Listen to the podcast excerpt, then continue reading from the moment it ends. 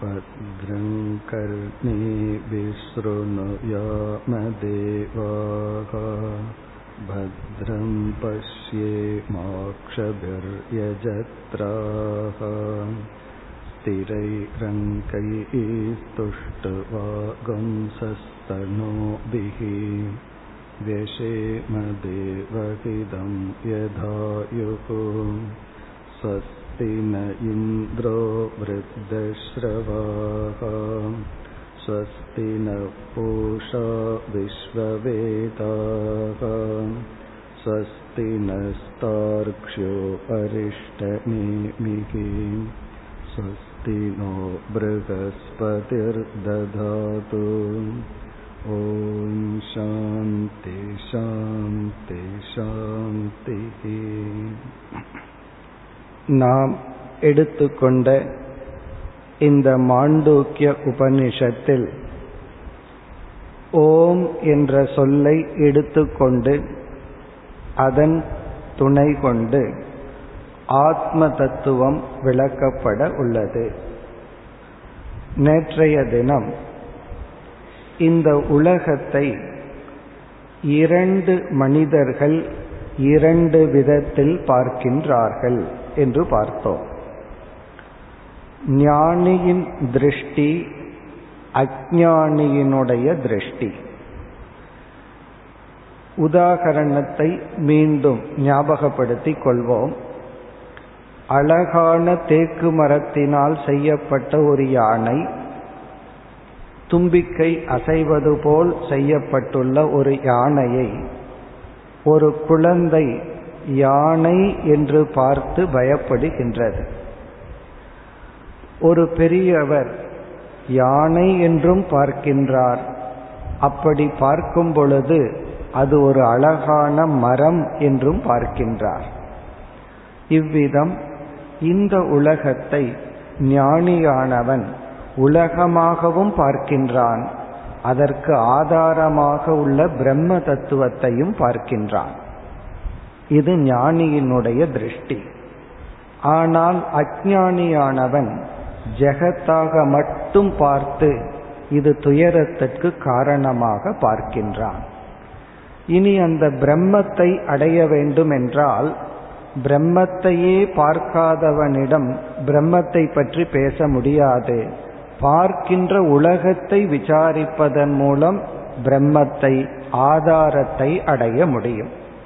குழந்தையிடம் யானையை பற்றி பேசியே அதனுடைய சாரமான மரத்தை பற்றிய அறிவை கொடுக்க முடியும். ஆகவே நாம் மேற்கொள்ள வேண்டியது ஜெகத் விசாரம்.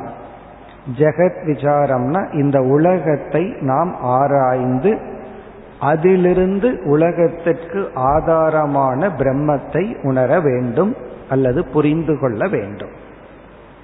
இதுதான் நம்ம நேற்று வரை பார்த்ததனுடைய சாரம். இனி நம்முடைய இந்த கருத்தை தொடர் தொடரலாம். இந்த ஜெகத்தானது பல கோணங்களில் சாஸ்திரம் பிரிக்கின்றது. பஞ்சபூதத்தால் ஆனது இந்த உலகம் என்பது ஒரு கோணம். இனியொரு கோணத்தில் இந்த உலகம் சூக்மம் ஸ்தூலம் இவ்விதம் பிரிக்கப்பட்டுள்ளது அப்படின்னு சொல்லலாம். பஞ்சபூதத்திலேயே சில பூதங்கள் ஸ்தூலமா இருக்கு சிலதெல்லாம் சூக்மமா இருக்கு.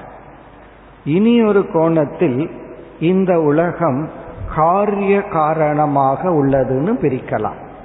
காரியம் காரணம் காஸ் அண்ட் எஃபெக்டா இந்த உலகம் உள்ளதுன்னு பிரிக்கலாம்.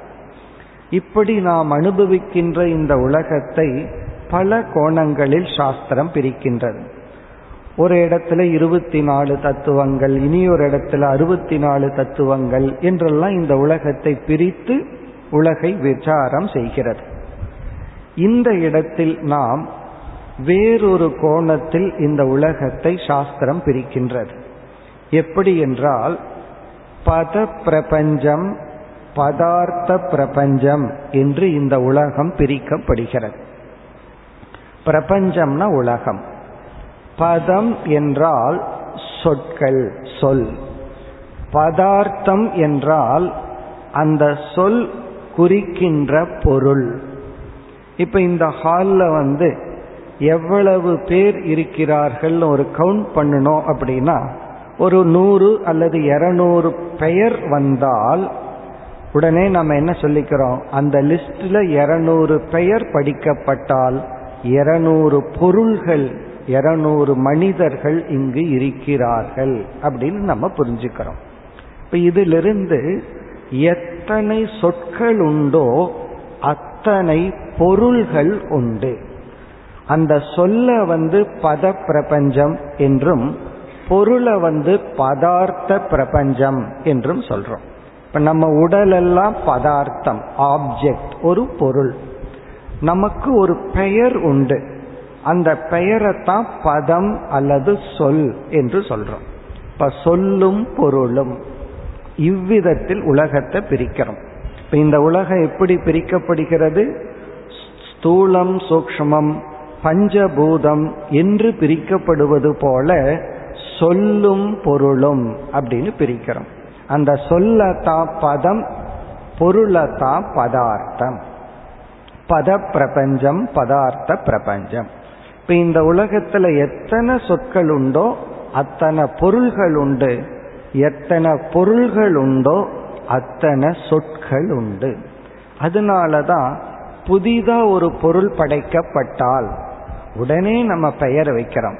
டெலிவிஷன் அப்படின்னு படைக்கப்படும் பொழுது உடனே டிவின்னு ஒரு பெயர். அது மட்டுமல்ல நம்ம வீட்டிலேயே ஒருவர் புதிதாக பிறந்தால் உடனே ஒரு புதிய பெயரை நம்ம வைக்கிறோம். இதிலிருந்து என்ன தெரிகிறது? இந்த உலகத்தில் ஒரு பொருள் உருவானால் உடனே ஒரு சொல் உருவாகி விடுகிறது. பெயர் உருவாகி விடுகிறது. ஒரு பதம் உருவாகி விடுகிறது. ஒரு பதார்த்தம் உருவானால். இப்ப இதை நம்ம மனதில் வாங்கி கொண்டால் எத்தனை சொற்கள் உண்டோ அத்தனை பொருள்கள். இப்படி இந்த உலகத்தை பிரிக்கிறோம். இப்ப சொல் உலகம் பொருள் உலகம் பத பிரபஞ்சம் பதார்த்த பிரபஞ்சம். இனி நம்முடைய அடுத்த கருத்து இந்த பதத்திற்கும் பதார்த்தத்திற்கும் உள்ள உறவு என்ன? அதுதான் நம்முடைய கேள்வி. இப்ப சொல் பொருள்னு பார்த்துட்டோம் இனி நம்ம அந்த சமஸ்கிருத வார்த்தையை பயன்படுத்துவோம் பதம் பதார்த்தம்ங்கிற வார்த்தையை பயன்படுத்துவோம். பதம் அப்படின்னா நமக்கு தெரிஞ்சதுதான் பெயர் அல்லது சொல். பதார்த்தம் என்றால் அந்த பெயர் எதை குறிக்கின்றதோ அந்த ஆப்ஜெக்ட் அந்த பொருள்.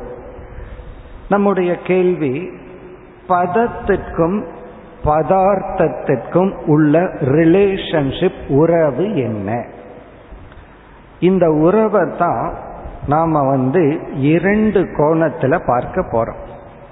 ஒரு கோணத்துல பார்த்தோம் அப்படின்னா இது வந்து விவகார திருஷ்டி. நம்முடைய அனுபவத்தில் நம்முடைய அனுபவத்தில் ஒரு உறவு இருக்கு.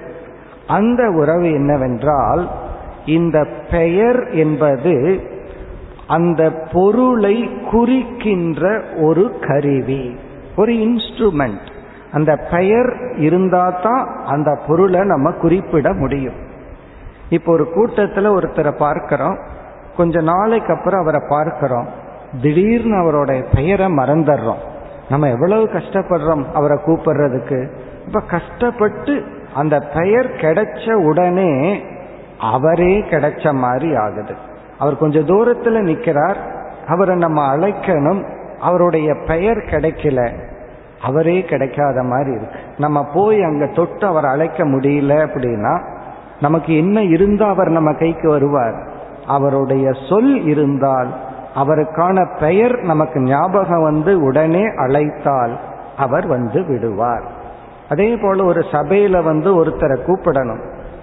அவருடைய பெயர் கிடைச்சா அவரே கிடைச்ச மாதிரி. அவருடைய பெயரை சொன்னா உடனே அவர் வந்து விடுவார். இதிலிருந்து நமக்கு கிடைக்கிற உறவு என்னவென்றால் சொல் அல்லது பதம் என்பது பதார்த்தத்தை குறிக்கின்ற அது ஒரு அடையாளம் அல்லது குறிப்பீடு. இத சமஸ்கிருதத்துல நாம நாமி சம்பந்தக என்று சொல்வார்கள். சம்பந்தம்னா ரிலேஷன்ஷிப் நாம என்றால் பெயர். நாமி என்றால் அந்த பெயருக்கு உரியவர். இப்ப பெயர் பெயருக்கு உரியவர்.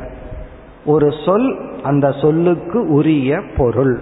அப்ப இந்த ரெண்டுக்கு என்ன ரிலேஷன்ஷிப் என்றால் இந்த உறவுக்கே பத பதார்த்த சம்பந்தம்னே பெயர். ஏன்னா இந்த சொல் அந்த பொருளை குறிக்கின்றது. அது நம்ம அனுபவத்துல பார்க்கலாம். பொருள் இருக்கும். சொல் கைக்கு கிடைக்கலனா நம்ம திணறிட்டு இருப்போம். அந்த சொல் கிடைச்ச உடனே அந்த பொருளே நமக்கு கிடைச்ச மாதிரி ஆகி விடுகிறது. இப்ப இது வந்து ஒரு விதமான உறவு. இதுதான் விவகார திருஷ்டியா.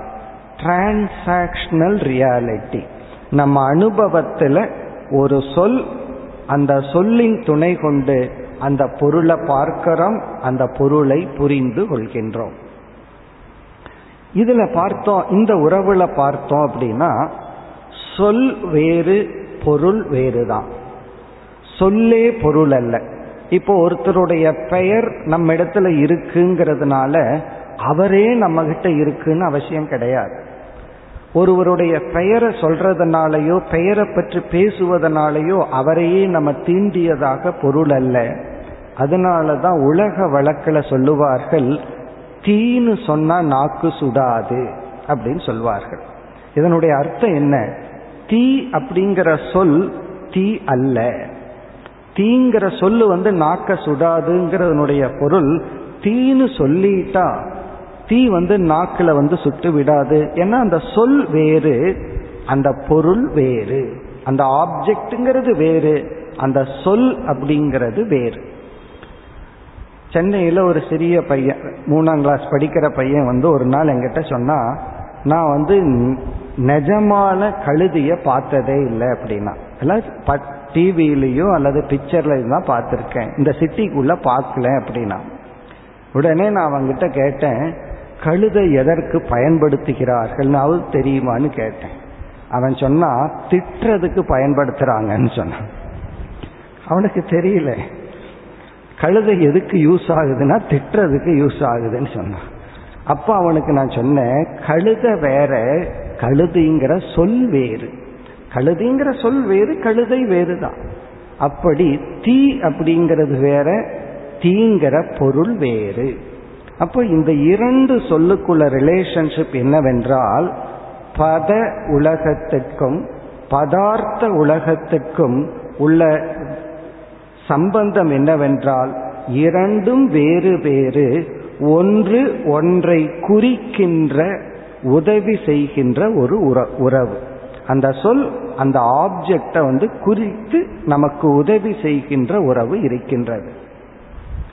இதை நம்ம புரிஞ்சுக்கணும். இந்த பதம் சொல் அப்படின்னு சொல்றோமே இதத்தான் நாம என்று நம்ம சமஸ்கிருதத்தில் சொல்றோம். பதார்த்தம் பொருள் அப்படின்னு சொல்றோமே இதத்தான் ரூபம் என்று சொல்றோம். ரூபம் என்றால் ஃபார்ம் ஒரு ஆப்ஜெக்ட் இந்த இரண்டையும் சேர்த்து நம்ம இந்த உலகத்தை சொல்லும்போது இந்த உலகமே நாம ரூப ஆத்மகம். ஆத்மகம்னா சொரூபம். இப்ப இந்த உலகத்துக்கு நம்ம என்ன லட்சணம் கொடுக்கிறோம்? நாம ரூபாத்மகம் ஜெகத்து இந்த ஜெகத் என்பது நாம ரூபமாக உள்ளது. வேற ஆங்கிள் சொல்லணும்னா இந்த ஜெகத்தானது பஞ்சபூத ஆத்மகம். ஐந்து பூதங்களாக இந்த உலகம் உள்ளது. இந்த ஜெகத் ஸ்தூல சூக்ம ஆத்மகம். ஸ்தூலமாக சூக்மமாக உள்ளது. இந்த ஜெகத் காரியகரண் ஆத்மகம் காரியமாக காரணமாக உள்ளது. இப்படி இந்த உலகத்தை பல கோணங்கள்ல சாஸ்திரம் சொல்லும். அதுல ஒரு ஆங்கிள் தான் நாம ரூப ஆத்மகம் வேதாந்தம் படிச்சவங்களுக்கு வந்து நாம ரூபம்ங்கிற சொல் நன்கு தெரிந்திருக்கும். இந்த நாம ரூபத்தை வச்சு தான் நம்ம இந்த உபனிஷத்தையே இப்ப புரிஞ்சுக்க போறோம். இந்த உபனிஷத்தை இந்த நாம ரூபத்தை வச்சு தான் டெவலப் பண்ணி நமக்கு ஆத்ம தத்துவத்தை புரிய வைக்க போகின்றது. இனி வந்து விவகார திசையில நாம ரூபம் அல்லது பத பதார்த்தம் நாம நாமி இந்த இரண்டு சொற்கள் இரண்டு ரூபமா இந்த உலகம் இருக்குன்னு பார்த்துட்டோம். இதுவரை புரிந்து கொள்வது சுலபம். ஏன்னா இது வரைக்கும் நம்ம எக்ஸாம்பிள்ல தான் இருக்கோம். இனிதான் ஒரு பெரிய ஜம்ப்னு சொல்றோமே இந்த மாண்டூக்கியம்னா மண்டூக்காக தவளை எப்படி ஒரு பெரிய ஜம்ப் பண்ணி ஒரு இடத்துல இருந்து இனியொரு இடத்துக்கு போகுதோ அதே போல நம்ம வந்து இனி அடுத்த ஒரு பெரிய ஜம்ப் பண்ண போறோம். விஷன் தத்துவ ரீதியா அடுத்த ஒரு பெரிய ஒரு ஜம்ப் அது அடுத்த ஆங்கிள் பார்க்க போறோம். இப்ப நம்ம புரிஞ்சிட்டது என்னன்னா இந்த என்டையர் கிரியேஷன் பகவான் படைத்த இந்த உலகம் நாம உலகமாக ரூப உலகமாக பத பிரபஞ்சமாக பதார்த்த பிரபஞ்சமாக பிரிவுபட்டுள்ளது. அப்படிங்கிறத புரிஞ்சிருக்கோம். இதுல பார்த்தோம் அப்படின்னா ஒரு ஆங்கிள் பதம் வேறு பதார்த்தம் வேறு. தீங்கிற சொல் வேறு தீங்கிற பொருள் வேறு. கழுதைங்கிற சொல் வேறு அந்த பொருள் வேறுன்னு பார்த்துட்டோம். இனி சாஸ்திர அடுத்த லெவல்ல என்ன சொல்கின்றது? இரண்டாவது ஸ்டேஜ் அல்லது தத்துவ திருஷ்டியா? இதுவரைக்கும் நம்ம பார்த்தது விவகார திருஷ்டி. டிரான்சாக்ஷனல் ஆங்கிள் அனுபவ ரூபத்தில் இந்த உறவு. நாமத்துக்கு ரூபத்திற்கும் இனி தத்துவத்தின் அடிப்படையில் ஹையஸ்ட் லெவல் அந்த லெவல்ல சாஸ்திரம் என்ன சொல்லுது? நாம ஈக்குவல் டு ரூபம். இந்த பதமும் பதார்த்தமும் வேறல்ல. ஃபர்ஸ்ட்ல வேறுன்னு பார்த்துட்டோம். எக்ஸாம்பிள் எல்லாம் சொல்லி. அது ஒரு ஆங்கிள் விவகாரத்தில் அப்படித்தான் நம்ம நடந்துக்கணும். ஆனால் உண்மையின் அடிப்படையில் பதம் இஸ் ஈக்குவல் டு பதார்த்தம். இதுதான் நம்ம புரிஞ்சிட்டோம்னா வேதாந்தம் புரிஞ்சாச்சுன்னு அர்த்தம். அந்த சொல்லும் பொருளும் வேறல்ல. அப்படின்னு என்ன அர்த்தம்? இங்க வந்து ஆயிரம் சொல் இருந்தால் ஆயிரம் பொருள் இருக்கும்னு சொல்றோம். இப்ப என்ன சொல்றோம்? ஆயிரம் சொல்லும் ஆயிரம் பொருளும் ஒன்றுதான். அந்த சொல்லும் பொருளும் வேறல்ல அப்படிங்கறதா இங்க வந்து டீச்சிங் அல்லது உபதேசம். அது எப்படி அனுபவத்திற்கு முரண்பாடா இருக்கே? என்னுடைய சொல் வேறு நான் வேறு. சில பேர் ஒருத்தருக்கே ஏழு எட்டு பேர் வச்சிருப்பாங்க. சில பேர் தன்னு பேரு ரெண்டு மூணு பேர்ல அக்கௌண்ட் எல்லாம் வச்சுக்கிறாங்கல்ல. அப்போ வந்து பேரும் சொல்லு ஒரே மாதிரி இல்லையே அப்படின்னு நமக்கு தோணும். ஆனா இங்க உபனிஷத்தினுடைய டீச்சிங் அதைத்தான் ரகசியம்னு சொல்றோம். அது என்னவென்றால் சொல்லும் பொருளும் வேறல்ல. எப்படின்னு இப்ப பார்ப்போம். இந்த சொல் அப்படின்னா அதனுடைய தன்மை என்ன? இப்ப ஏதாவது இரண்டை ஈக்குவேட் பண்றோம் அப்படின்னா இதுவும் அதுவும் ஒன்று அப்படின்னு நம்ம ஒரு ஈக்குவேஷன் கொடுக்கும் பொழுதே ஏதோ மேலோட்டமா வித்தியாசம் இருக்கிறதுனால தானே ஈக்குவேஷன் கொடுக்கறோம். ஃபைவ் ஈக்குவல் டு ஃபைவ்னு நம்ம சொல்ல வேண்டிய அவசியமே இல்லை. அஞ்சு சமம் அஞ்சுன்னு சொல்ல வேண்டாம். அது ஒரு கணக்கே அல்ல. ஆனால் ஆரம்பத்தில் இருக்கிற குழந்தைக்கு வந்து ஆறு கூட்டல் ஒன்று அப்படின்னு போட்டுட்டு சமப்படுத்தி ஏழு மைனஸ் ரெண்டு அப்படின்னு கொடுத்தோம்னா அந்த குழந்தை கொஞ்சம் வேலை செய்யணும். ஒர்க் பண்ணி தான் அது எப்படி ஒன்று என்று அது புரிந்து கொள்ளும். அப்படி இந்த இடத்துல நம்ம வந்து பத பிரபஞ்சக ஈக்குவல் டு பதார்த்த பிரபஞ்சக. நாமமும் ரூபமும் ஒன்றுதான் சொல்லும் பொருளும் ஒன்றுதான் அப்படின்னு சாஸ்திரம் சொல்லுது. எப்படி என்றால் சொல்லினுடைய பதத்தினுடைய நாமத்தினுடைய ஒரு சொரூபம் என்னன்னு பார்க்கிறோம். நாமத்தினுடைய சொரூபம் என்ன? ஒரு சவுண்டு ஒரு சப்தம் நம்மிடமிருந்து தோன்றுகிறது. இப்ப நான் பேசுற ஒவ்வொரு சொல்லும் ஒரு சப்தம் தோன்றுகிறது. ஒரு குறுகிய காலம் அந்த சப்தம் இருக்கு. அது நம்ம கிட்ட அந்த சப்தம் அப்படியே உங்களுக்கு டிராவல் பண்ணி காதில் விழுகிறது. பிறகு என்ன ஆகுதுன்னா அடுத்த செகண்ட் அந்த சப்தம் மறைந்து விடுகிறது. ஒரு சப்தம் தோன்றுகிறது. சப்தம் குறுகிய காலம் இருக்கின்றது. பிறகு அந்த சப்தம் அழிந்து விடுகிறது. அப்போ ஒவ்வொரு சொல்லினுடைய சொரூபம் என்னன்னா அதற்கு சிருஷ்டி ஸ்திதி லயம்ங்கிற அவஸ்தை இருக்கின்றது.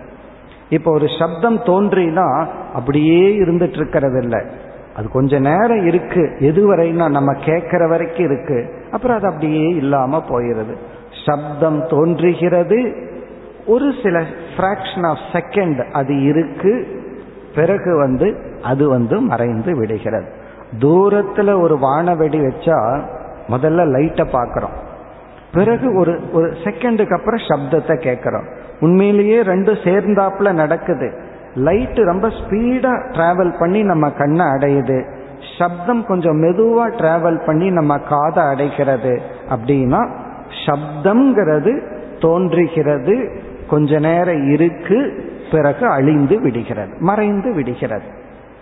அப்ப சப்தத்தினுடைய சவுண்ட் சொல்லினுடைய சொரூபம் என்ன? தோன்றி இருந்து மறைதல். இனி நம்ம பொருளுக்கு வருவோமே. நம்ம உடம்பையே பொருளா எடுத்துக்குவோம். நமக்கு ஒரு பெயர் இருக்கு. அந்த பெயரினுடைய சொரூபம் தோன்றி இருந்து மறைதல்.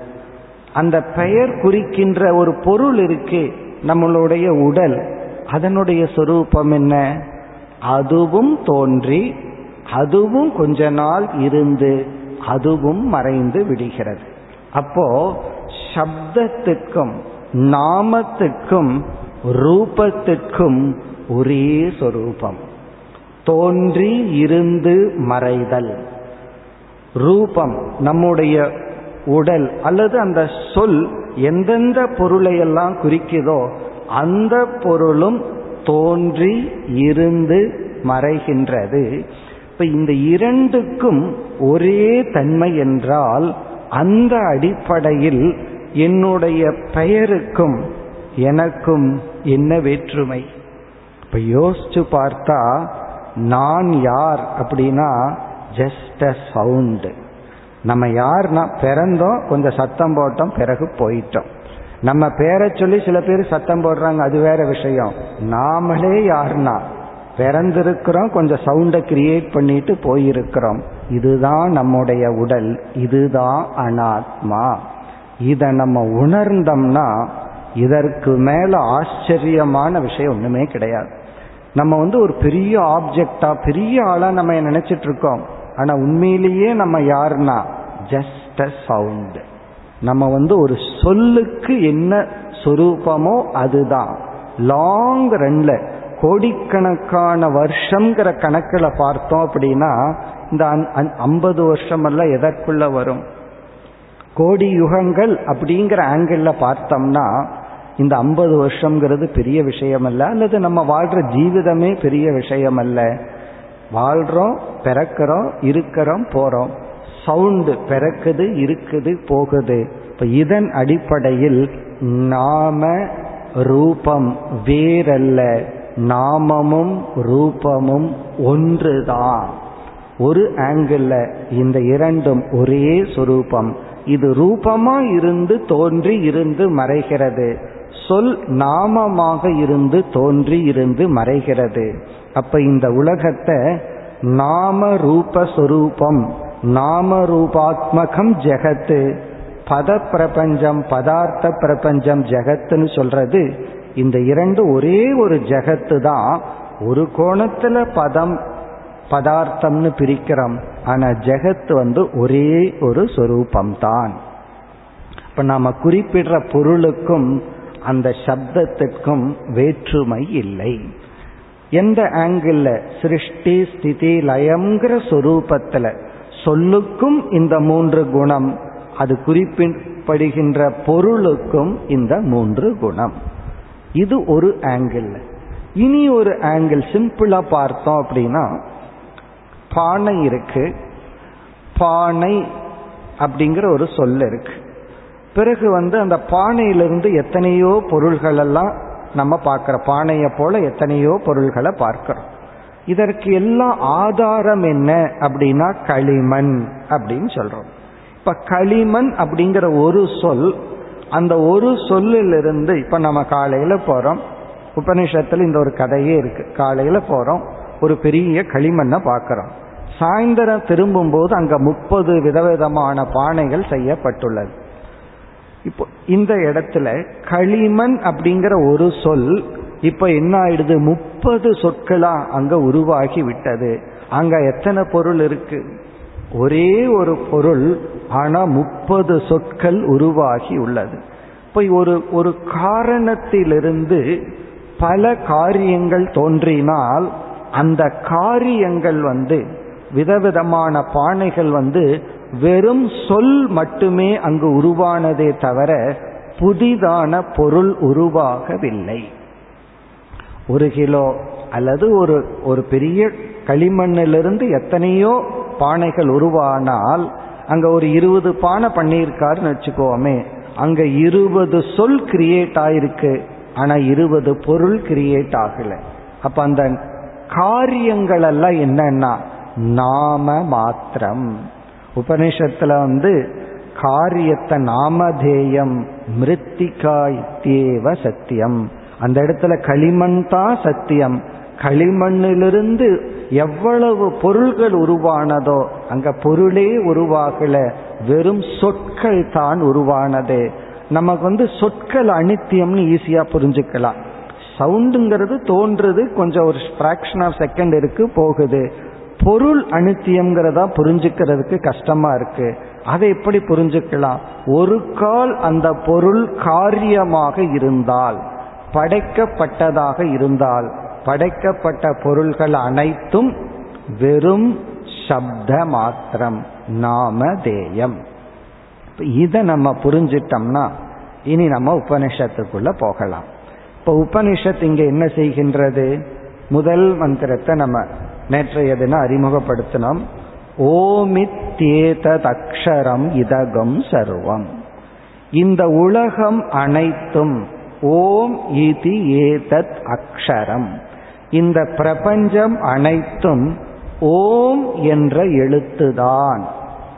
பிறகு வந்து தஸ்ய உபவியாக்கியானம் இந்த ஓங்கார விசாரமானது இப்பொழுது துவங்குகின்றது. பூதம் பவத் பவிஷ்யதிதி. இந்த ஓம் அல்லது இந்த உலகம் என்பது இதற்கு முன் இருந்த இப்பொழுது இருந்து கொண்டிருக்கின்ற இனிமேல் இருக்கப் போகின்ற அனைத்து உலகமும் வெறும் ஓங்கார மட்டும்தான். இது வெறும் ஓம் என்பதுதான். அது மட்டுமல்ல எச்ச அந்நிய திரிகாலாதீதம் ததபி ஓங்காரக ஏவ. இந்த உலகம் படைப்பு என்று வந்தால் இந்த படைப்பு வந்து சிருஷ்டி ஸ்திதி லயம் அப்படிங்கிற மூணு ஸ்டேஜில் இருக்கு. இந்த மூன்று காலத்தையும் கடந்தது என்றால் அது காரண சொரூபம். காரியத்துல தான் பிறப்பு வளர்ப்பு மறைதல். காரண அவஸ்தையில் அதெல்லாம் கிடையாது. அப்ப இந்த உலகம் காரண அவஸ்தையில் இருக்கிற உலகமாகட்டும் காரிய அவஸ்தையில் இருக்கிற உலகமாகட்டும் அனைத்தும் ஓங்காரம் தான் அதுதான் முதல் மந்திரத்தினுடைய சாராம்சம். இப்ப முதல் மந்திரம் என்ன பண்ணதுன்னா இந்த ஜெகத் வெறும் ஓம்காரந்தான் இந்த ஓங்காரத்தை பற்றிய விசாரம் ஆரம்பிக்கின்றது. இந்த ஜெகத் இப்பொழுது இருக்கின்ற இருந்த இருக்க போகின்ற ஜெகத் பிறகு இதை தாண்டி உள்ள காரணமாக உள்ள ஜெகத்து ஓங்காரந்தான் அந்த ஓங்கார விசாரம் ஆரம்பிக்கப்படுகிறது. இதுதான் பிரதிஜை. இந்த விசாரம் வந்து எட்டாவது மந்திரத்திலிருந்து பனிரெண்டாவது மந்திரம் வரை செய்யப்படுகிறது. இப்ப இங்கதான் நமக்கு ஒரு சந்தேகம் வந்தது. அந்த சந்தேகத்துக்கு தான் நம்ம இவ்வளவு விளக்கம் பார்த்தோம். என்ன சந்தேகம் என்றால் நேற்று நம்ம பார்த்தோம் ஜெகத்தை விசாரம் செய்தால்தான் நாம் ஜெகத்தினுடைய ஆதாரமான பிரம்மத்தை அடைய முடியும். அப்போ உபனிஷத் என்ன செஞ்சிருக்கணும்? ஜெகத் விசாரம் ஆரம்பிக்கப்படுகிறது. ஜெகத்தை விசாரம் பண்ணணும்னு சொல்லி இருக்கணும் ஆனா உபனிஷத் என்ன செஞ்சு விடுகிறது? ஓங்கார விசாரத்தை நாம் ஆரம்பிக்கின்றோம். நாம் ஓங்கார விசாரம் செய்ய போகிறோம்னு சொல்கிறது. இப்போ ஓம விசாரம் பண்ணி என்ன பிரயோஜனம்? நம்ம ஜெகத்தை விசாரம் பண்ணா தானே பிரம்மத்தை அடைய முடியும். இந்த மரத்துல செய்யப்பட்ட யானையை விசாரம் பண்ணா தானே நம்ம வந்து மரத்தை அடைய முடியும். நகைகளை விசாரம் பண்ணாதான் தங்கத்தை அடைய முடியும். அப்படி காரியத்தை விசாரம் பண்ணாதான் காரணத்தை அடைய முடியும் அதிஷ்டானத்தை அடைய முடியும். ஓங்காரத்தை விசாரம் பண்ணனா எப்படி ஜ பிரம்மத்தை அடைய முடியும்? அதனாலதான் உபனிஷத் என்ன சொல்லுது? ஓம் ஈக்குவல் டு ஜெகது. இந்த ஓங்காரமும் ஜெகத்தும் ஒன்றுதான் அப்படின்னு ஈக்குவேட் பண்ணிடுச்சு. இனி அடுத்த கேள்வி. அது எப்படி ஓங்காரம் ஜெகத்தாகும்? ஓம் என்பது சொல் ஒரு சவுண்டு ஓம்ங்கிற சப்தம் எப்படி உலகமாகும்? என்றால் அதுக்கு தான் நம்ம பார்த்தோம் ஓம்ங்கிறது பத பிரபஞ்சம் ஓம்ங்கிறது எல்லா சவுண்டையும் குறிக்கின்ற ஒரு சொல். அந்த ஓம்ங்கிற பத பிரபஞ்சம் பதார்த்த பிரபஞ்சமான இந்த உலகமும் ஒன்றுன்னு நம்ம பார்த்துட்டோம். அதாவது சப்தமும் அர்த்தமும் நாமமும் ரூபமும் ஒன்று என்று முடிவாகி விட்டால் பிறகு வந்து நம்ம பொருளை விசாரம் பண்ணா என்ன நாமத்தை விசாரம் பண்ணா என்ன நாமமும் ரூபமும் சமம் என்று புரிந்து கொண்டால் நம்ம ரூபத்தை வேணாலும் விசாரம் பண்ணலாம் நாமத்தை வேணாலும் விசாரம் பண்ணலாம். ஏன்னா இந்த இரண்டு ஒன்று தானே அதனால இந்த முதல் மந்திரம் வந்து பத ரூபமான உலகத்தை விசாரம் செய்கிறது. இரண்டாவது மந்திரம் பதார்த்த ரூபமான உலகத்தை விசாரம் செய்கிறது. இப்ப நம்ம கனெக்ஷன் எப்படி புரிஞ்சுக்கணும்? இந்த உலகத்தை ஆராய்ந்தால் இந்த உலகத்திற்கு ஆதாரமாக உள்ள பிரம்மத்தை அடைவோம். நம்ம கயிற்றுல பாம்பை பார்த்துட்டோம். பாம்பை பற்றி ஒரு ஆராய்ச்சி மேற்கொண்டால் நம்மை எறியாமல் அதனுடைய அதிஷ்டானமான கயிற்றை புரிந்து கொள்வோம். இப்ப நம்ம என்ன எடுத்த உடனே கயிற்றை ஆராய முடியாது என கயிறே நமக்கு தெரியல. எடுத்த உடனே தங்கத்தை ஆராய முடியாது தங்கம் தெரியவில்லை நகை தான் கண்ணுக்கு தெரியுது. எடுத்த உடனே மரத்தை ஆராய முடியாது. அந்த குழந்தைக்கு யானை தான் கண்ணுக்கு தெரிகிறது. இப்ப தெரிஞ்சதிலிருந்து தானே விசாரம் செய்ய முடியும். அப்ப இந்த உலகத்தை நாம் ஆராய்ந்தால் இந்த உலகத்துக்கு ஆதாரமா இருக்கிற பிரம்மத்தை புரிஞ்சுக்கலாம். இப்ப இந்த உபனிஷத் என்ன செய்கிறதுனா இந்த உலகத்தை ரெண்டா பிரிக்குது. பத உலகம் பதார்த்த உலகம். நாம உலகம் ரூப உலகம். சொல் உலகம் பொருள் உலகம்னு பிரிக்குது. இந்த இரண்டையும் சமப்படுத்தியும் விட்டுட்டோம். இது ரெண்டும் ஒண்ணுதான்னு சொல்லிட்டோம். இப்ப முதல் மந்திரம் என்ன செய்கிறதுனா சொல் உலகத்தை எடுத்து விசாரம் செய்தால் நம்ம பிரம்மத்தை அடைவோம். இரண்டாவது மந்திரம் பொருள் உலகத்தை எடுத்து விசாரம் செய்தால் இது ரெண்டு ஒன்று தானே நம்ம பிரம்மத்தை அடைவோம். அப்படி இந்த முதல் இரண்டு மந்திரங்கள் வந்து சொல்லை ஆதாரமாக வைத்துக்கொண்டு ஒரு விசாரத்தை மேற்கொண்டு பிரம்மத்தை புரிஞ்சுக்க போறோம். அடுத்த மந்திரம் வந்து பொருளை ஆதாரமாக எடுத்துக்கொண்டு விசாரம் செய்து பிரம்மத்தை அடைய போறோம். இந்த சொல் விசாரத்துக்கு பேரு ஓங்கார விசாரம் பொருள் விசாரத்துக்கு பேரு ஆத்ம விசாரம். இப்ப இந்த உபநிஷத்துல நம்ம இரண்டு ரூபமான விசாரம் பண்ண போறோம். இந்த ரெண்டுமே பைனலா ஒன்று தான் காரணம் இந்த ரெண்டையும் சமப்படுத்திட்டமே. இருந்தாலும் சொல்லின் மூலமாக பிரம்மத்தை அடைவது எட்டிலிருந்து பனிரெண்டாவது மந்திரம் வரை. பொருளின் மூலமாக பதார்த்தத்தை எடுத்துக்கொண்டு விசாரம் செய்து பிரம்மத்தை அடைவது மூன்றாவது மந்திரத்திலிருந்து ஏழாவது மந்திரம் வரை. இப்ப முதல் மந்திரத்தினுடைய சாராம்சம் ஓம் இது ஏததக்ஷரம் இதகம் சர்வம். ஓம் என்ற சொல்லே இந்த அனைத்துமாக உள்ளது. இந்த அனைத்துங்கிறதனுடைய விளக்கம் தான் மற்ற சொற்கள் அல்ல. இப்ப முதல் மந்திரத்தை சுருக்கமா சொன்னா ஓம் ஈக்குவல் டு ஜெகத். அதுதான் முதல் மந்திரத்தினுடைய சாராம்சம். ஓம் என்ற சொல்லே இந்த உலகம். இந்த ஓங்காரத்தினுடைய விசாரத்தை இப்பொழுது நாம் செய்ய போகின்றோம். இந்த உலகம் என்று சொன்னால் இப்பொழுது இருப்பது இருந்தது இருக்க போவது. பிறகு இந்த மூன்று காலத்தையும் கடந்து இந்த உலகம் காரண அவஸ்தையில் கொஞ்ச நாள் இருந்திருக்கும் அல்லவா? அந்த காரண அவஸ்தையில் இருக்கின்ற உலகமும் காரியமாக வெளிப்பட்ட உலகமும் இது எல்லாமே ஓம் என்ற சொல்லுக்குள் அடங்குகிறது. இதுதான் சாராம்சம். இனி அடுத்த கேள்வி வரலாம் அது எப்படி ஓம்ங்கிற சொல் எல்லா சொல்லையும் குறிக்கின்றது என்றால் இனி நம்ம ஓங்காரத்தை பிரிக்கணும்.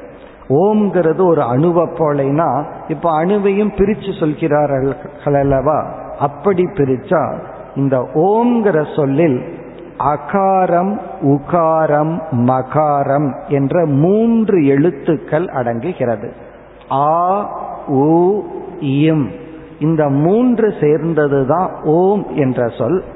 இந்த ஆ உ இந்த ரெண்டையும் சேர்ந்தா ஓ என்று மாறுவது சமஸ்கிருத இலக்கணம். இப்ப இலக்கணப்படி ஆக்கு பக்கத்துல ஊ வந்தா ஓவா மாறிவிடும். இப்போ உதாரணமா சூரிய உதயம் அப்படிங்கிற வார்த்தைய நம்ம சூரிய உதயம் அப்படின்னு சொல்றது இல்ல சூரியோதயம்னு சொல்றோம். அப்ப சூரிய அப்படிங்கிற ஒரு ஆவும் ஊங்கிற சொல்லும் சேரும் பொழுது ஓ என்று மாறிவிடும். அப்ப ஆ ஊ இம் இந்த மூன்று சேர்க்கிறது தான் ஓங்கார தத்துவம். இந்த ஆ அப்படிங்கிறது முதல் சொல் இம் அப்படிங்கிறது கடைசி சொல். ஒரு வார்த்தையை நம்ம ஆரம்பிக்கணும்னா ஆ அப்படின்னு ஆரம்பிக்கும் வாயை திறந்து ஒரு சப்தத்தை போட்டோம்னா அது ஆன்னு தான் வரும். பிறகு வந்து ஒரு சப்தத்தை நிறைவு செய்ய வேண்டும் என்றால் இம் அப்படின்னு நிறைவு செய்வோம். இப்ப இம் அப்படிங்கிறது சப்தத்தின் நிறைவு ஆ அப்படிங்கிறது சப்தத்தின் தோற்றம் உ அப்படிங்கிறது எல்லா சப்தங்களையும் குறிக்கின்றது. இப்போ ஓம் அப்படிங்கிறது அனைத்து சப்தத்தினுடைய உபாதான காரணம். இந்த ஓம்ங்கிற சப்தம் எல்லா சவுண்டையும் குறிக்குது. அப்போ இந்த உலகத்துல எத்தனை பொருள்கள் உண்டோ அத்தனை சொற்கள். அத்தனை சொற்களுக்கும் சாரமா ஆதாரமா இருக்கிறது ஓம்ங்கிற சொல். இப்போ ஓம் என்றால் அனைத்து பதங்கள். அனைத்து பதங்களும் பதார்த்தங்களும் ஒன்று என்றால் உலகம். இப்போ ஓம் என்பது ஜெகது இந்த உலகத்தையே வெறும் ஓம் அப்படிங்கிற சொல்லுல நம்ம அடக்கி விட்டோம். அதனாலதான் முதல் மந்திரம் என்ன சொல்லுது? ஓம் என்ற சொல் இந்த உலகம் இந்த காரியமான காரணமான இந்த உலகத்தை குறிக்கின்றது. இந்த ஓங்கார விசாரத்தை நாம் மேற்கொள்ள போகின்றோம். அதை நம்ம கடைசியில பார்க்கிறோம். ஆனா உண்மையிலேயே பதார்த்த விசாரமும் பத விசாரமும் ஒன்றுதான். ஒன்றை செஞ்சிட்டோம் அப்படின்னா இனி ஒன்றை அப்படியே ஈக்குவேட் பண்ணிடுறோம் நம்ம. இனி இரண்டாவது மந்திரத்திற்கு சென்றால் இந்த இரண்டாவது மந்திரம் சர்வம் ஹேதத் பிரம்ம அயமாத்மா பிரம்ம சோயமாத்மா சதுஷ்பாத். இந்த இரண்டாவது மந்திரம் ஆத்ம விசாரத்தை இப்பொழுது செய்கின்றோம்ங்கிற அறிமுகம். இங்க ஆத்ம விசாரம் என்றால் பதார்த்த விசாரம். நம்மை பற்றிய விசாரம் இப்பொழுது நாம் மேற்கொள்ள போகின்றோம். என்று கூறி ஒரு மகா வாக்கியம் இதில் நமக்கு வருகின்ற. சர்வம் ஹேதத் பிரம்ம. இங்க பிரம்ம என்றால் ஆத்மஸ்வரூபம். இவை அனைத்தும் பிரம்மந்தான். சர்வம் அப்படின்னா எல்லாம். ஏதத் பிரம்ம. எல்லாமே இந்த பிரம்மந்தான் இது வந்து ஒரு தந்தை அந்த பையன்கிட்ட சொல்றார் இந்த யானை இருக்கே இதனுடைய எல்லா அங்கங்களும் மரம்தான். அந்த யானையினுடைய தும்பிக்கையில் ஒரு ஸ்ப்ரிங் வச்சு அது அப்படியே ஆடிட்டு இருக்கு இந்த பையன் பயந்துக்கிறான் இந்த யானை வந்து ஏதாவது பண்ணிருமோ நகர்ந்துட்டு இருக்கேன்னு உடனே தந்தை சொல்றார் இது எல்லாமே மறந்தான் அவரும் யானைய பார்க்கிறார். ஆனா யானையை எப்படி பார்க்கிறார்? அது வெறும் தோற்றமாக மித்தியாவாக பார்க்கிறதுனால அதனுடைய சத்திய அம்சத்தை அவர் போதிக்கிறார். இது எல்லாமே மறந்தான் அதே போல உபனிஷத் சொல்லுது இந்த ஜெகத் பிரம்ம. இந்த ஜெகத் இருக்கு அது பிரம்மந்தான் காரணம் என்ன? சத்தியம் மித்யா இல்லாமல் இருந்துவிடும். மித்யா சத்தியம் இல்லாமல் இருக்காதுன்னு பார்த்தோம். மரம் யானையாக இல்லாமல் இருக்கும். ஆனால் யானை மரம் இல்லாமல் இருக்காது இதையும் நம்ம புரிஞ்சிட்டோம்னா இந்த உலகம் பிரம்மம் இல்லாமல் இருக்காது. ஆனா அந்த பிரம்மன் உலகம் இல்லாமல் இருக்கும். நாம ரூபங்கள் அதிஷ்டானம் இல்லாமல் இருக்காது.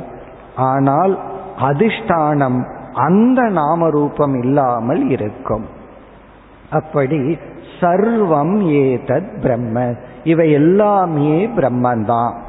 அடுத்தது ஒரு மகா வாக்கியம் அயம் ஆத்மா பிரம்ம. இது ஒரு மகா வாக்கியம் அதர்வன வேதத்தில் உள்ள மகா வாக்கியம் இது நம்ம பரம்பரையில நான்கு மகா வாக்கியங்கள்னு சொல்லுவோம். அது எதற்கு சொல்றதுன்னா ஒவ்வொரு வேதத்திலிருந்தும் ஒரு உபனிஷத்தை எடுத்துக்கொண்டு ஒரு மகா வாக்கியத்தை உதாரணத்துக்கு எடுத்துக்கிறோம். அதனுடைய அர்த்தம் என்னன்னா எல்லா வேதத்தில் இருக்கிற உபனிஷத்தும் ஒரே மைய கருத்தை கொண்டுள்ளது அப்படிங்கிறத காட்டுவதற்காகத்தான் நான்கு மகா வாக்கியம்னு சொல்றோம். அது இது அதர்வன வேதத்தினுடைய மகா வாக்கியம். இந்த மகா வாக்கியம்னா என்ன? மகா வாக்கியம் என்றால் ஜீவனையும் ஈஸ்வரனையும் ஐக்கியப்படுத்துகின்ற ஒரு ஸ்டேட்மெண்ட் ஒரு வாக்கியம். வாக்கியம்னா ஒரு ஸ்டேட்மெண்ட் சில சொற்கள் சேர்ந்த ஒரு சென்டென்ஸ் ஒரு சொற்றொடர். இந்த எந்த சொற்றொடர் வந்து ஜீவனாகிய நம்மையும் இறைவனையும் ஒன்று என்று சமப்படுத்துகிறதோ அந்த வாக்கியத்துக்கு பேரு மகா வாக்கியம். ஏன் இப்படி ஒரு வாக்கியம் வரணும்? என்னைக்குமே ஒரு ஈக்குவேஷன் ஒரு சமன்பாடுன்னு வந்தா அங்கு மேலோட்டமான வேற்றுமையும் இருந்தாக வேண்டும். அடிப்படையில் ஒற்றுமையும் இருந்தாக வேண்டும். வேற்றுமையே இருந்துவிட்டால் சமப்படுத்த முடியாது. முழுமையான ஒற்றுமையே இருந்துவிட்டால் சமப்படுத்த வேண்டிய அவசியமும் இல்லை. நம்ம பார்த்த மாதிரி அஞ்சு சமம் அஞ்சுன்னு சொல்ல வேண்டாம். அப்படி இந்த ஆத்மா பிரம்ம என்று சொல்லும் பொழுது இந்த ஆத்மாங்கிற சொல்லுக்குள்ள உடலை எடுத்துக்கொண்டால் அது பிரம்மன் ஆகாது இந்த ஆத்மாவை விசாரம் பண்ணி இங்க ஆத்மானா நான் இந்த நான்கிற சொல்ல விசாரம் பண்ணி கடைசியில ஒன்ன எடுத்து வைக்கணும். பிறகு இறைவன்கிற சொல்ல விசாரம் பண்ணி அங்கிருந்து ஒன்னை எடுத்து வைக்கணும். அப்படி ரெண்டையும் எடுத்து வச்சு பார்த்தா இரண்டும் ஒன்றாக உள்ளது. இப்ப அயம் ஆத்மா என்றால் இந்த ஆத்மா இந்த நான் என்ற சொல்லினுடைய மெய்ப்பொருளும் பிரம்ம இறைவன் என்ற சொல்லிற்குள் இருக்கின்ற மெய்ப்பொருளும் ஒன்றுதான் என்ற ஒரு மகா வாக்கியம் இங்கு வருகிறது. இப்ப இந்த மகா வாக்கியம் வந்து பொதுவா உபதேசத்தை எல்லாம் முடிச்சு கடைசியில வரணும். அது வந்து நிகமன மகா வாக்கியம் நிகமனம்னா கன்க்ளூஷன் விசாரத்தை எல்லாம் முடிச்சு இறுதியில சொன்னா அது ஒரு மகா வாக்கியம். ஆனா விசாரத்துக்கு முன்னாடியே அந்த உண்மையை சொல்லிட்டோம் அப்படின்னு சொன்னா அது ஆரம்பத்திலேயே நம்ம சொல்றோம். ஆரம்பத்திலேயே அந்த கன்க்ளூஷனை சொல்லிட்டு பிறகு விளக்கிறோம். சில சமயங்கள்ல ஹையர் மேத்தமெட்டிக்ஸ்ல ஃபர்ஸ்ட் ஆன்சரை சொல்லி விடுவார்கள் ஆன்சரை சொல்லிட்டு பிறகு அந்த ஆன்சரை டிரைவ் பண்றது. அப்படின்னு இது உபோத்காத மகா வாக்கியம் முதல்லயே உண்மையை சொல்லி பிராமிஸ் பண்ணிடுறது. பிறகு அதை விளக்குவது.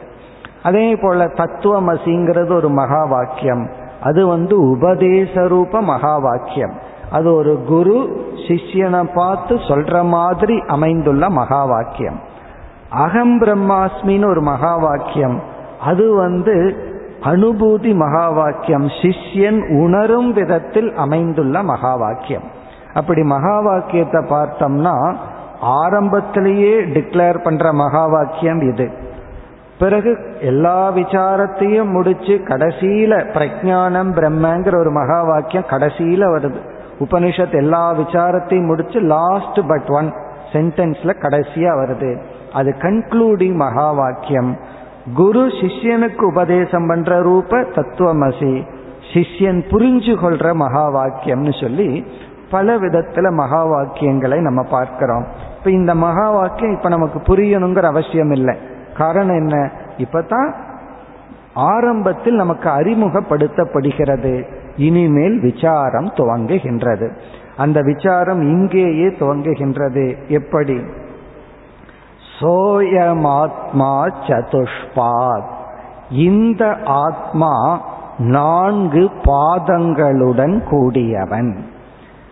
சோயம் ஆத்மா இந்த ஆத்மா இந்த ஆத்மான எந்த ஆத்மா?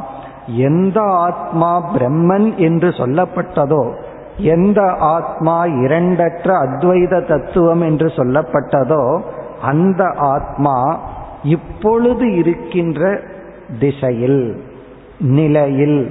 நாம இப்ப புரிஞ்சிட்டு இருக்கிற ஸ்டேட்டில் சதுஷ்பாத் நான்கு பாதங்களை உடையது. இப்ப வந்து விசாரம் ஆரம்பமாகிவிட்டது. இப்ப முதல் இரண்டு மந்திரத்துல ஓங்காரம்ங்கிற ஒரு சொல்லை அறிமுகப்படுத்தி ஓம்ங்கிறதா உலகம். ஆகவே நீ உலகத்தை விசாரம் பண்ணி பிரம்மத்தை அடையலாம். அதுக்கு பதுவா ஓங்காரத்தை விசாரம் பண்ணாலும் நீ பிரம்மத்தை அடைவாய். ஏன்னா ஓம்ங்கிறது எல்லா சொல்லுக்கும் ஆதாரம். சொல்லும் பொருளும் ஒரு கோணத்துல வேறில்லை. ஆகவே நீ பொருளை விசாரம் பண்ணா என்ன சொல்ல விசாரம் பண்ணா என்ன ரெண்டு ஒண்ணுதான் அது முதல் மந்திரம். இரண்டாவது மந்திரம் வந்து இப்ப நம்ம பொருளை எடுத்துக்கொள்வோம் பதார்த்தத்தை எடுத்துக்கொள்வோம்.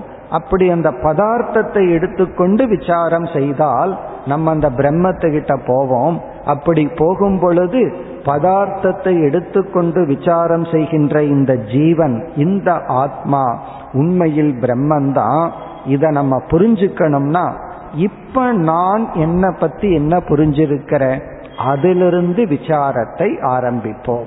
இப்ப எடுத்த உடனே நான் புரியாத என்னை பத்தி சொன்னா நமக்கு நம்மால புரிஞ்சுக்க முடியாது. ஆகவே இப்ப நான் என்னை பத்தி என்னதான் நினைச்சிட்டு இருக்கேன்? அந்த ஆத்மா நான்கு பாதங்களுடன் கூடியுள்ளது. இப்பொழுதுதான் விசாரம் ஆரம்பமாகி உள்ளது. இப்ப என்ன விசாரம்? எப்படி இந்த உபனிஷத் அமைந்துள்ளது அப்படின்னு பார்த்துட்டு பிறகு நம்ம அடுத்த மந்திரத்திலிருந்து விசாரத்திற்குள் போலாம். இப்ப இந்த உபனிஷத் எப்படி விசாரம் செய்கிறது என்றால் இங்க ஆத்மா அப்படிங்கிற சொல்லுக்கு நான் என்று பொருள். நான். நான் நான் நம்ம சொல்றோம் அல்லவா? அந்த நான். இந்த ஆத்மா நான்கு பாதங்களுடன் கூடியது. அப்படின்னு சொன்னா என்னை அல்ல அல்லது நம்மை ஒவ்வொரு ஜீவனையும் இந்த உபனிஷத்து வந்து நாலு பகுதியாக பிரிக்கின்றது. இந்த மெடிக்கல்ல பிரிப்பாங்க. தலைக்கு மேல ஒரு பகுதி தலைக்கு கீழே ஒன்று காலுக்கு கீழே ஒன்றுன்னு சொல்லி. இந்த தலைக்கு மேல ப்ராப்ளம் வந்தால் இந்த குரூப் ஆஃப் ஆன்டிபயாட்டிக்ஸ் கழுத்துக்கு கீழே ப்ராப்ளம் வந்தால் இந்த குரூப் ஆஃப் ஆன்டிபயாட்டிக்ஸ்னு பிரிக்கிறது போல எப்படி நம்ம ஸ்தூல சரீரத்தை பிரித்து பிரித்து மருந்து கொடுக்கிறார்களோ அதே போல இப்போ உபனிஷத்து அப்படிதான் பிரித்து ஆன்டிபயோட்டிக்ஸ் கொடுக்க போகுது. அது என்ன பண்ண போகுது அப்படின்னு சொன்னா நம்மையே நான்கு பகுதிகளாக பிரிக்கின்றது. இப்ப யாரை பத்தி விசாரம் பண்றோம்? யாரையோ பற்றி அல்ல நம்மை பற்றி. நாம் நான்கு பகுதிகளாக பிரிந்துள்ளோம். சதுஷ்பாத் என்றால் நான்கு பாதங்கள். பாதம் அப்படின்னு சொன்ன டிவிஷன் நான்காக பிரிக்கப்பட்டுள்ளது. அந்த நான்களை வந்து நமக்கு தெரிஞ்சதுதான் இங்கு வந்து அந்த நான்கு எப்படி விசாரம் செய்யப்பட இருக்கிறது அப்படின்னு ஒரு அறிமுகத்தை பார்த்துருவோம். பிறகு அடுத்த மந்திரத்திலிருந்து ஒவ்வொரு பாதமா உபனிஷத் எடுத்துட்டு போகும். இந்த நான்குல வந்து மூன்று பாதங்கள் ஜீவர்களாகிய நாம் அனுபவிக்கின்ற மூன்று அவஸ்தைகள். மூன்று அவஸ்தைகள் வந்து மூன்று பாதங்கள். அவஸ்தை என்றால் அனுபவம். அந்த அனுபவங்களை வந்து மூன்றா பிரிக்கப்படுது. ஒன்று வந்து ஜாகிரத் அவஸ்தை. ஜாகிரத் அவஸ்தைனா இப்ப நம்ம இருந்துட்டு இருக்கிற நிலை விழிப்புணர்வு விழிப்பு நிலை. இரண்டாவது வந்து சொப்பன அவஸ்தை கனவு நிலை. கனவு நிலைனா நம்ம வந்து உறங்கி உறங்கிக் கொண்டிருக்கும் பொழுது நமக்கு சில கனவு உலகம் வருகின்றது. கனவு காண்கின்றோம். அந்த கனவு அனுபவம். அவஸ்தினா அனுபவம். பிறகு மூன்றாவது சுஷுப்தி ஆழ்ந்த உறக்க நிலை. ஆழ்ந்த உறக்கம் சுஷுப்தி. அதையும் நம்ம அனுபவிக்கிறோம் இப்போ ஒரு நாள் ஒரு முழு நாளில் நம்ம விழித்து கொண்டிருக்கின்றோம். பிறகு உறங்கும் பொழுது கனவு காண்கின்றோம். பிறகு ஆழ்ந்து உறங்குகின்றோம். இப்படி ஜீவர்களாகிய நமக்கு மூன்று அனுபவங்கள் மூன்று ஸ்டேட் ஆஃப் எக்ஸ்பீரியன்ஸ் மூன்று அவஸ்தைகள். இந்த மூன்று அவஸ்தைகளை தான் இங்கு கூறப்பட்டு பிறகு நான்காவதாகவும் ஒன்று உள்ளது என்று உபனிஷத் கூறுகிறது. அந்த நான்கை பத்தி பிறகு பார்ப்போம். முதல்ல இந்த மூன்றை எடுத்துக்கொள்வோம் இப்ப நமக்கு வந்து மூன்று அனுபவங்கள் உள்ளது. இந்த அனுபவத்தை உபனிஷத் எடுத்துக்கொள்கிறது எதற்குனா? ஆராய்ச்சிக்கு எடுத்துக்கொள்கிறது இப்ப இந்த உபனிஷத் வந்து மூன்று அவஸ்தையை ஆதாரமாக ஆராய்ச்சிக்கு எடுத்துக்கொண்டு நமக்கு பிரம்ம தத்துவத்தை புரிய வைக்க உள்ளது. தைத்திரிய உபனிஷத்துல வந்து நம்முடைய உடல் இருக்கின்றது. அது வந்து ஐந்து கோஷங்களாக பிரிக்கப்பட்டு விசாரம் செய்தது. இப்ப அங்க வந்து கோஷ விசாரம் இங்க வந்து அவஸ்தா விசாரம்.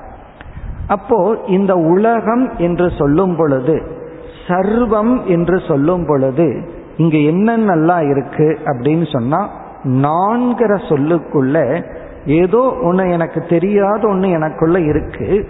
அது வேற விஷயம். ஆனா எனக்கு தெரிஞ்சது என்னன்னா நான் இந்த உடலுடன் இந்த உலகத்தை அனுபவிக்கின்றேன். இந்த ஸ்தூல உடலுடன் இந்த உலகத்தை நான் அனுபவிச்சிட்டு இருக்கேன் பிறகு நான் உறங்க போறேன். அப்ப இந்த உடல் வந்து எனக்கு உதவி செய்வதில்லை. பெருசா இந்த உடல் வந்து நமக்கு அந்த இடத்துல வேலை செய்யறதில்லை. இந்த உடலை விட்டு ஒரு புதிய உடலை நான் எடுத்துக்கொள்கிறேன். அந்த உடலுடன் புதிய உலகத்தை நான் அனுபவிக்கின்றேன். அதுதான் கனவு உலகம். இந்த கனவு உலகம் இருக்கே அது ஒரு புதிய உடல் புதிய உலகம். அது ஏன் புதிய உடல்னு சொல்றோம்னா இந்த உடல் அங்கு இல்லை. இந்த உடல் அங்கு இருந்துச்சு அப்படின்னா இந்த உடலினுடைய தர்மம் எல்லாம் அந்த கனவு உடல்ல இருக்கணும். இந்த உடல்ல ரொம்ப அதிகமா சாப்பிட்டு அதிகமா சாப்பிட்டதுனால தூங்கி கனவு கண்டுட்டு இருக்கோம் ஆனா சில சமயங்கள்ல அந்த கனவுல ஒரு உடல் நமக்கு இருக்கே அது பசியோடு இருக்கிற மாதிரி இருக்கும். அதுல இருந்து என்ன தெரியுதுன்னா இந்த உடல் கனவு உலகத்தில் இருக்கின்ற உடலுக்கும் சம்பந்தம் இல்லை. அது ஒரு உடல். பிறகு அது ஒரு உலகம். அதையே நம்ம அனுபவிக்கிறோம். பிறகு அடுத்ததா ஆழ்ந்து உறங்கும் பொழுது எந்த உடலும் இல்லை எந்த உலகமும் இல்லை. இங்க என்ன பாயிண்ட் அப்படின்னா உடலும் உலகமும். இந்த உடல் ஸ்தூலமான உடல்ல நான்கிற அபிமானம் வைக்கும் பொழுது என்னுடைய மனம் இந்த ஸ்தூல உடல்ல முழுமையா அபிமானம் வைக்கும் பொழுது ஸ்தூல உலகமே உருவாகின்றது. ஸ்தூல உலகம் அப்பதான் இருக்கு.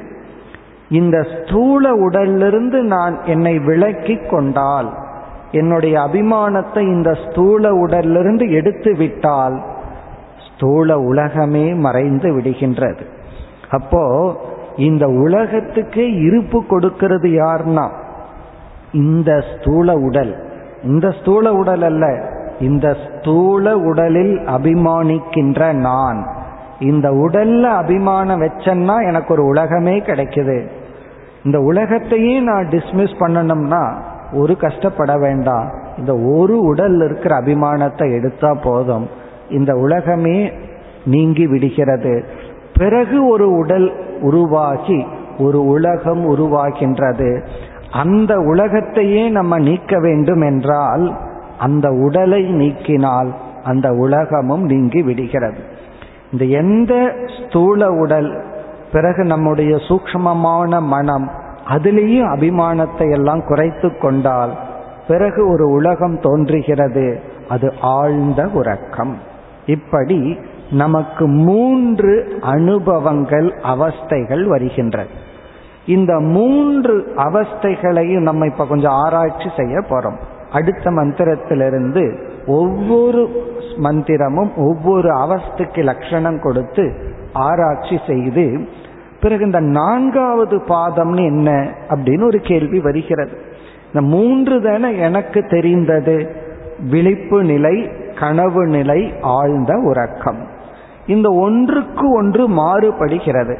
விழிப்பு நிலையில் இருக்கிறவன் வேறு கனவு நிலையில் இருக்க அனுபவம் வேறு ஆழ்ந்த உறக்கத்தில் அனுபவம் வேறு. இப்படி வேறுபட்டிருந்தாலும் நான்காவதாக ஒரு தத்துவம் உள்ளது. இந்த மூன்று பாதம்னு சொல்றமே அந்த பாதம்ங்கிறதுக்கான அர்த்தம் வந்து படிகள். அதுக்கு சமஸ்கிருதத்தில் பத்தியதே அனேன இது அதாவது எதனால் நம்ம தாவி தாவி எங்கேயோ போறோம். மண்டூக்கத்தை போல தவளைய போல ஒரு அவஸ்தையிலிருந்து இனி ஒரு அவஸ்தை இனி ஒரு அவஸ்தையிலிருந்து இனி ஒரு அவஸ்தை தாவி தாவி போயிட்டு இருக்கோம் ஆகவே இந்த மூன்று அவஸ்தைகளும் படிகளாக உபனிஷத் நமக்கு உபதேசம் செய்கிறது. நான்காவது ஒன்று இருக்கே அது உபனிஷத்து என்ன சொல்லும்? அது அவஸ்தை அல்ல. இந்த நான்காவது ஒரு அவஸ்தை அல்ல அது ஒரு படி அல்ல அதுவே இலக்கு. அதுவே இலக்கு அல்லது லட்சியம். நம்ம என்ன பண்ணிடுறோம் தெரியாம மூன்று அவஸ்தை நாலாவதா ஒரு அவஸ்தைன்னு நினைச்சிடுறோம். அது ஒரு அவஸ்தை அல்ல அது ஒரு அனுபவம் அல்ல அது நம்முடைய இலக்கு. அதனால ஜாகிரத் அவஸ்தை சொப்பன அவஸ்தை சுஷுப்தி அவஸ்தை இந்த நான்கு அப்படிங்கிறதுக்கு சமஸ்கிருதத்தில் ஒரு சொல் வந்து துரியம். துரியம்ங்கிற சொல் வந்து ஃபோர்த் நான்காவது அப்படிங்கிறது அர்த்தம். அது துரியம்னு சொல்லலாம் துரியம்னு சொல்லலாம். துரியம்ங்கிற வார்த்தையினுடைய டிக்ஷனரி மீனிங்கே நான்கு அப்படின்னு அர்த்தம்.